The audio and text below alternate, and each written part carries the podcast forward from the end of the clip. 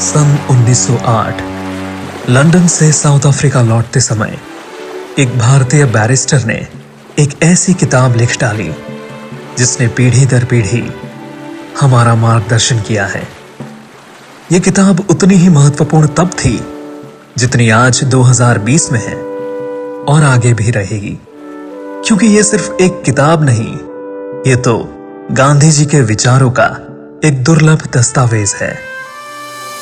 हिंद स्वराज लेखक मोहनदास करमचंद गांधी इस सैटरडे 19 सितंबर को सिर्फ़ और सिर्फ़ कहानी स्वाद अनुसार पर।